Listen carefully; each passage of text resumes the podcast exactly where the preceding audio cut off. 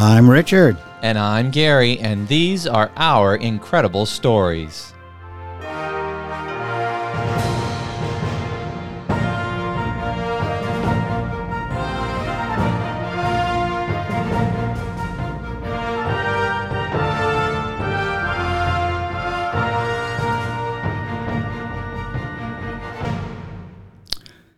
During World War Two, uh, in the Hungarian city of Kisvárda, Jewish men, women, and little children were taken from their homes and squeezed into a terribly overcrowded ghetto. Uh, the rabbi lived and suffered with his flock, and he tried to help. And so did his teenaged son. His son, Pinchas Tibor Rosenbaum, became a hero of the Holocaust. Uh, his daring exploits inspired the twenty fourteen movie, Walking Among the Enemy.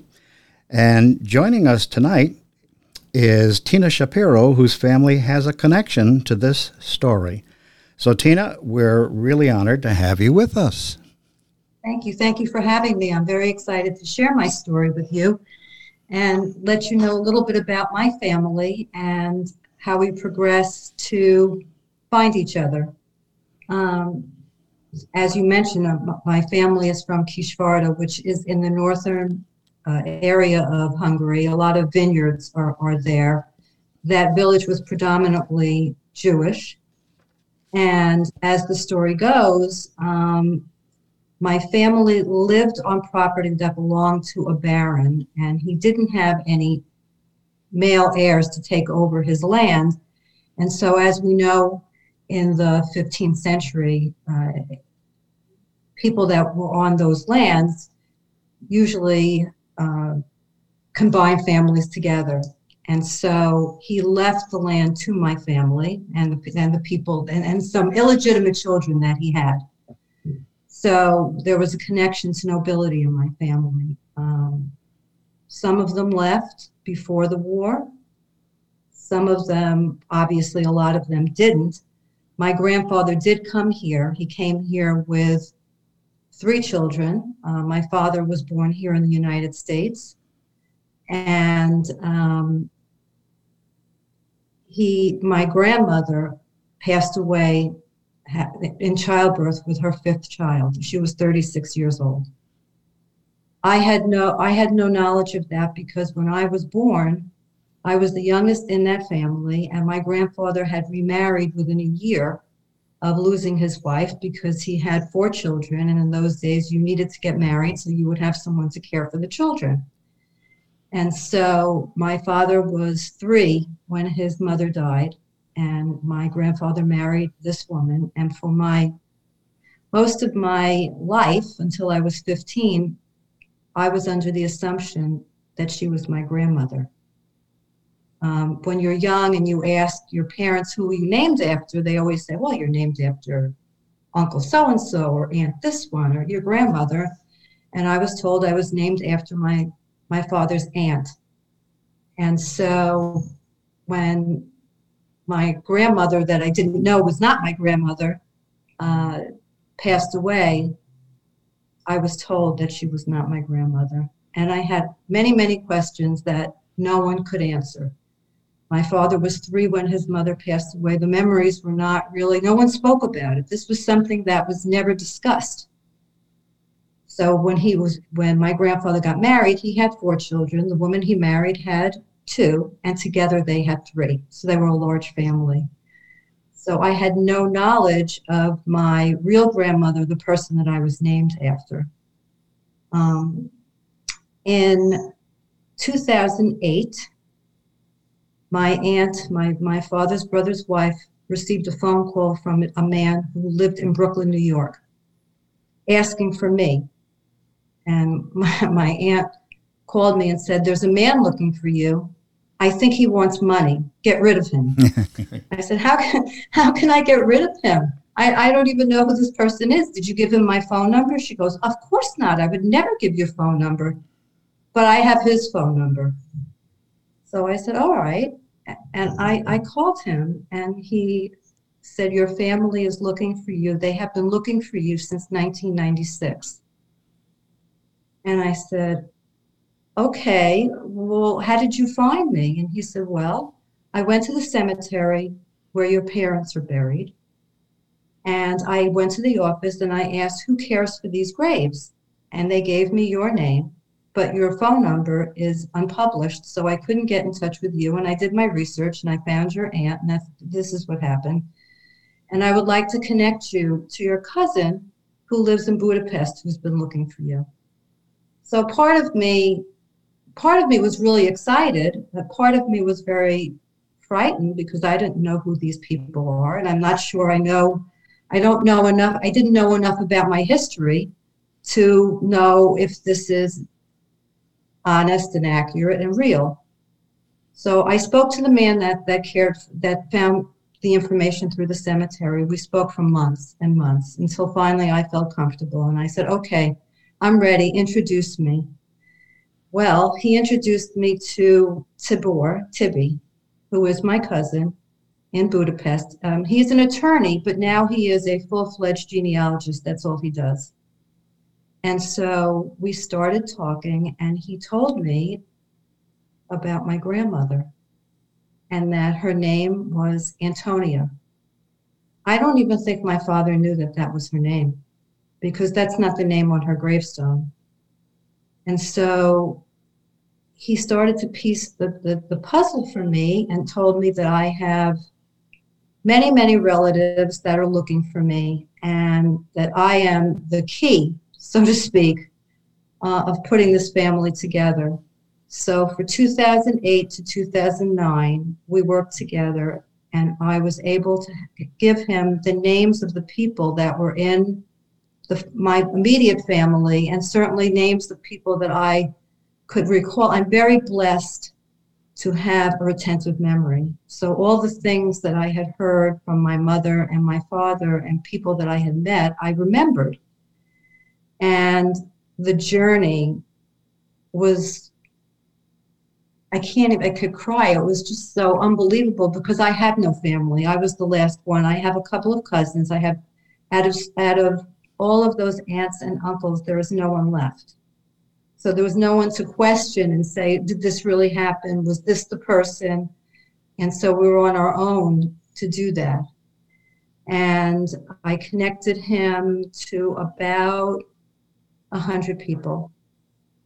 And over that year, Um, we shared pictures. He shared pictures with me. He shared um, a video that was taken of when they left Kisvárda. And I remarked, and I'm like, I can't believe that they're all really dressed up and they're wearing beautiful furs and coats. And and he said, yes, they're all educated, and they had, and they had, they were wealthy because they owned these vineyards. Um, and so in two thousand nine. I couldn't take it anymore. I said, I have to meet them. I have to go in person. And so my husband and I went, and um, we met. There were twenty of us at that meeting, and we sat around in a circle and we discussed our lives and who we were and what we did. And, you know, all of them are highly educated. There were cardiologists and lawyers and economists. And there was one man, he was the eldest. He was the one that pushed them to find me, and he was the only one who, who didn't speak English. And so in his, his son was translating for him, and he said during the war, he lived in the woods for three years. And I said, oh my gosh, that's that's like the movie, you know, like the movie. And he said, no, no, no, that's the movie, this is real life, this is what really happened. He wanted to go to the university, and obviously they wouldn't let him go because he was Jewish. So he lived in the woods, and after three years, after the liberation, he went back, he got two degrees, and he became a professor at the university in Budapest. Wow. And we were in his apartment, and he was showing me all little things in his apartment. And he kept taking my face and putting his hands and saying, I told them not to give up. I knew you were there. I told them they can't give up. They must find you. And it was just, um, it was incredible. It, it, it was, I felt so close to them and so connected. And, and so they were my family. And over the next, I would say, so it's two thousand nine. So from two thousand nine to twenty fourteen, we communicated two or three times a week. Um, and then in two thousand fourteen, we decided to have a world family reunion. And there were over one hundred fifty people invited, and one hundred people came. So we were one hundred people from twelve countries. And it was amazing the way it was set up, because it was set up in a ballroom in a hotel in Budapest. And each table had a flag of what co- country you were from. They also, for people that couldn't attend, they sent videos. And I was sitting next to this woman, Eliza, who I had spoken to on the phone. She lives in Israel. Her family, she has family that live in uh, Michigan. And she was looking at the video and she said, oh my God, we're, that woman, we're in the same survivor group. I didn't know that we were related. So here we are, another person that they've known each other for years and they never knew that they were related. And so that was my Aunt Bracha that I explained to you, who was an artist living in Israel. And she was a survivor of Auschwitz, and she made puppets. And she would go to the schools in Israel and tell the story of the Holocaust to the children through a puppet show. And so there were people from from Prague and London and, and Israel, Israel, just, and everyone, there was no, it was like family. There was no delineation between anybody, and we shared everything that we knew about each other. And at that point, we decided we were all going to have our D N A, um, our D N A done, so we would know where we fit in. And I got an email from my cousin that said, "Congratulations, Tina. You are the winner. You have the closest D N A to the royalty in our family." That's amazing. And my husband said, well, I guess there won't be any living with you now. So um, we did plan to get together, obviously. We were going to do it last year, and obviously that didn't work because of COVID. So we are planning another reunion, but we have no, you know, we don't have any idea of when that might be. But we're discovering new people every day. And it's just, I think we have now, we have a private Facebook group, and I think we have two hundred fifty members in that group. Wow. Uh, and we all keep in touch with each other. We all write to each other. It, it's it's truly amazing. I've become very, very close with Tibi. As a matter of fact, he has written, it's, it's amusing, he, ri- he wrote two books, and they're volumes. We have a family crest. Now, it's very interesting because Jewish people really don't have a crest. But we have a family crest, and the books are volumes this big. There are at least five hundred pages in each book, and my son decided, I'm going to buy this for my mom for her birthday. They're all in Hungarian. I can't read them. So I, it was a great gesture, but I have them on display in my house because, you know, it, it's so from having no family, um, and actually the thing that's most important to me is the connection I now have to my grandmother, who I knew nothing about. I know now that she was, she had a twin. Um, she was from a, a village not far from where my grandfather lived. I have some pictures of her. Um, but I'm learning every day of other family members. We, you know, and, and some of them, he went back sixty-four generations. Some of them, like everybody else, a lot of these members are illegitimate. They were fostered by the royalty of that family that owned that property that didn't have a, a male heir. And so I have my own kind of masterpiece theater, I guess. It sounds like, it sounds like. The uh, Esterhazy family was one of the largest aristocratic families in that uh, area. And by any chance, is that part of the no. family you're connected with? The, the, uh, I'm not sure. I shouldn't say no because I would have to confer with Tibi. But the The name of my family was Beck, B E C K, mm-hmm. and there was a von Beck who was, and a, a, a Paul Beck, P A L, Paul Beck, who was the baron that owned the land. They took, mm-hmm. the, they made arrangement with him that we would have to take his name in order to inherit the land. That was the trade-off, and so that's what they did. If you noticed in the movie Walking with the Enemy, a predominant name was Bardosh. Mm-hmm. Mm-hmm. That name is pre- prevalent in my family. There are many of them. Mm-hmm. Mm-hmm. Many, many Bardosh people in my family. And you know, you mentioned uh, so many generations. Uh, it is amazing that um, the Jewish settlements in this area go back at least to the uh, late sixteen hundreds and probably even earlier than that. Yes. Thousands and thousands and thousands of uh, Jewish folks lived lived there. And in nineteen forty-one, uh, the population of Kisvárda had dropped down to three thousand seven hundred seventy. And sadly, in nineteen ninety-six, it was at twenty-two. Yes. That uh, Hungary was Hitler's last march. Um, he came there I, very late, nineteen forty-four. And that was his last, his last march was, was into Hungary. Mm-hmm. So your family actually uh, lived in this, uh, this uh, village of Kisvárda at the time when all of these uh, things were taking place in the uh, Holocaust. And so they would have been impacted one way or the other by some of uh, uh, Pinchas Rosenbaum's uh, activities. Uh, I checked on his birth date, and he was born in late nineteen twenty-three. So, you know, um, as nineteen forty-four dawned, he was like barely twenty years old. So here's here's a, a guy who probably was doing a lot of heroic things as a teenager. Yes, yes.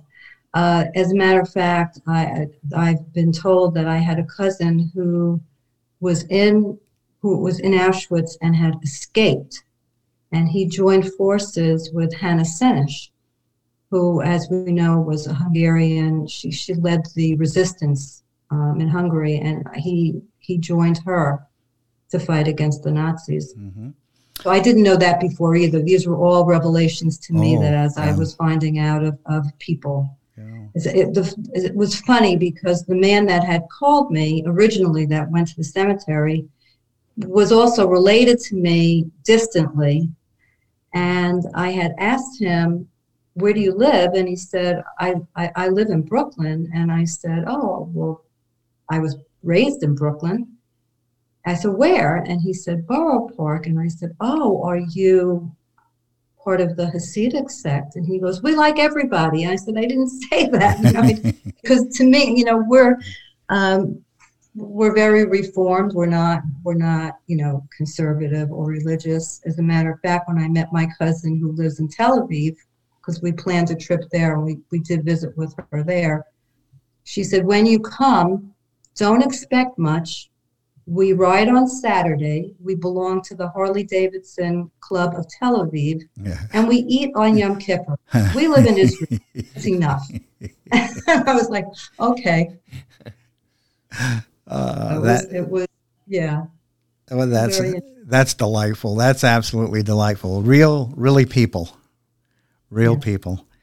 Um, people. One other thing I did want to uh, uh, bring up uh, in our conversation, because when uh, we first uh, chatted with you and you mentioned uh, Walking with the Enemy, I did uh, get a hold of the movie and, and watch it. And uh, it shows uh, Pinchas uh, Rosenbaum uh, stealing S S officer uniforms and portraying S S officers to save uh, some of the Jews that were, you know, being assigned to the transports to the extermination camps. And he also, in real life, uh, got them a lot of passports, uh, probably from the resistance, uh, and uh, performed a lot of uh, different rescue missions.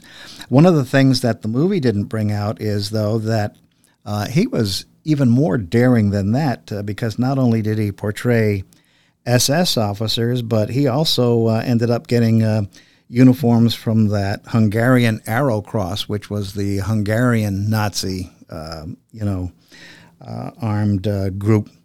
And so uh, this this young guy just fascinates me because of that young age that he was out determined to make a difference in the world and save as many lives as he possibly could. And as you know, if you save one life, you've you've saved uh, you know the world. I I think that war makes you older than your years and wiser. Mm-hmm. Because when um, the person I told you was living in the woods, he was only, I think he was seventeen, mm-hmm. and he was he was living in the woods. I mean, he that that's the way he survived, and he lived that way for three years. So I think that that you know that I think when you're going through a situation like that, you mature, you survive, you learn survival skills that you know, normally you wouldn't learn. You have to be so adaptable because we assume he came from uh, a wealthy class of individual, and uh, to go from that to surviving in the woods, Tina, good grief. Mm-hmm. Yes, it, it, it was interesting when we got together in the smaller group, the original group that met, and we went around the room. One of uh, this, this man's son actually worked at the N I H in uh, in Washington, and he's a physician. He was so close to me because I was living in New Jersey, but we didn't know where, you know, there was, no, my brother had gone to Hungary and, and actually in nineteen ninety-six, and he went to the Hall of Records trying to find them, but because of the name change and he didn't know about the Bardosh connection, and there was no internet really. Mm-hmm. So there was no archiving, no, there was nothing to research. And he came back and he said to my grandfather, who, you know, my grandfather said, when you go, this is where you have to go. This is who you have to look for. Here's some of the names that you need to look for. And he came back and he said to my grandfather, I, there's, I, there was nobody there. And he goes, yes, they're there. You didn't look hard enough. You know, he got very angry at him. He said, you didn't look hard enough because they're there. So my aunt went after him, and she couldn't find anybody either.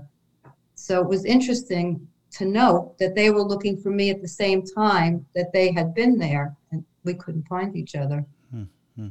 That's why it was really two thousand eight when he went to the cemetery and yeah. he located those graves. And that uh, takes some perseverance, too. Uh, the search for you in, in and of itself is an incredible feat. Mm-hmm. I was so happy that they found me. I, I, I just, I, I, in the beginning, like I said, I, I didn't know if it was true.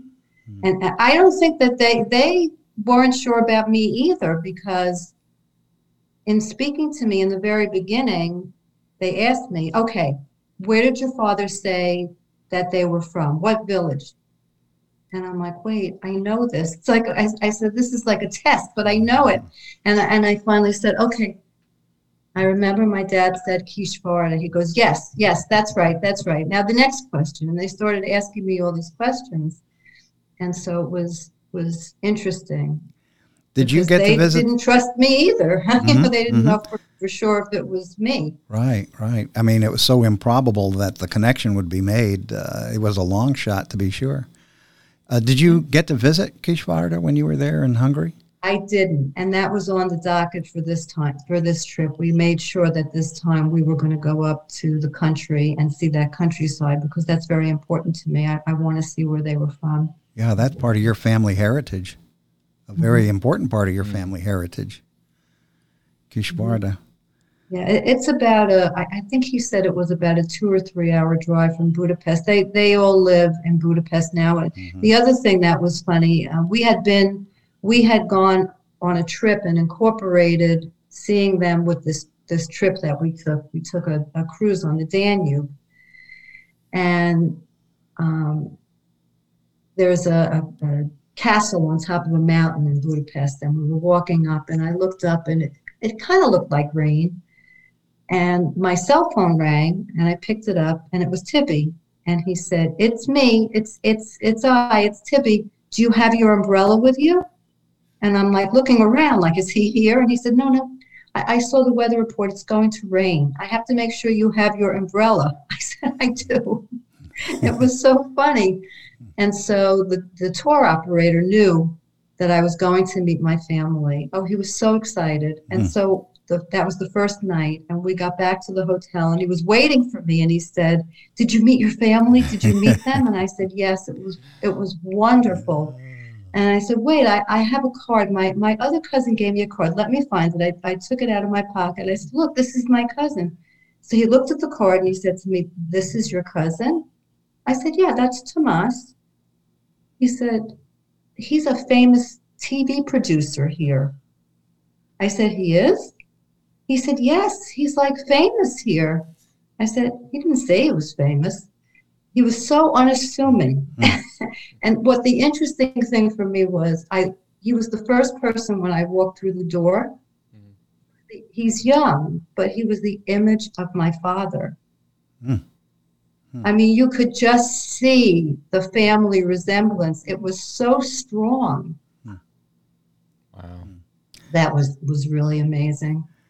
Tina, is there any way you could uh, put in words how these experiences have absolutely enriched or changed your life?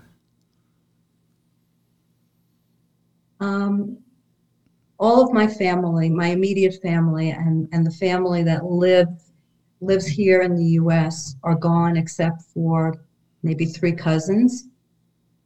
And so it's changed my life because I have family now.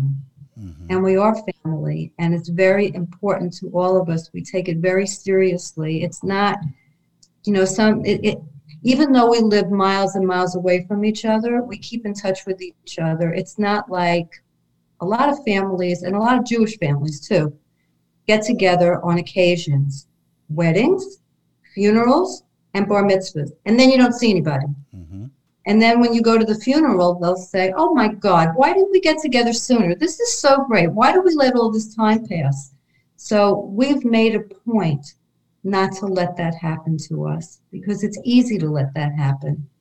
Yes. So I have been given a family. You know, I don't have, my parents are gone and my brother is gone. So I have my family back, and my son has family. My son, who never would imagine, and you know he has a very rich um, curiosity for history. Yes, he has a love of history. He has a love of history. And so for him to talk to them and, and understand, you know, this is his family is very important. So for me, this has given back something to me that I never thought was possible. I knew nothing about my biological grandmother, only that she had died um, in childbirth, giving birth to a child. I knew nothing about her. And now I know, I, it's interesting because my cousin tells me, "You are her. You have so many of her qualities, physically and, and emotionally. You are this woman." And for me, that's made a big difference in my life. Tina, I want to thank you so much for sharing this incredible story with us this evening. What a wonderful, uplifting story. Yes, absolutely. Thank you so much. And thank you for having me. You're most welcome, Gary. Well, it's that time again. And uh, I'm Richard. I'm Gary. And this truly was an incredible story.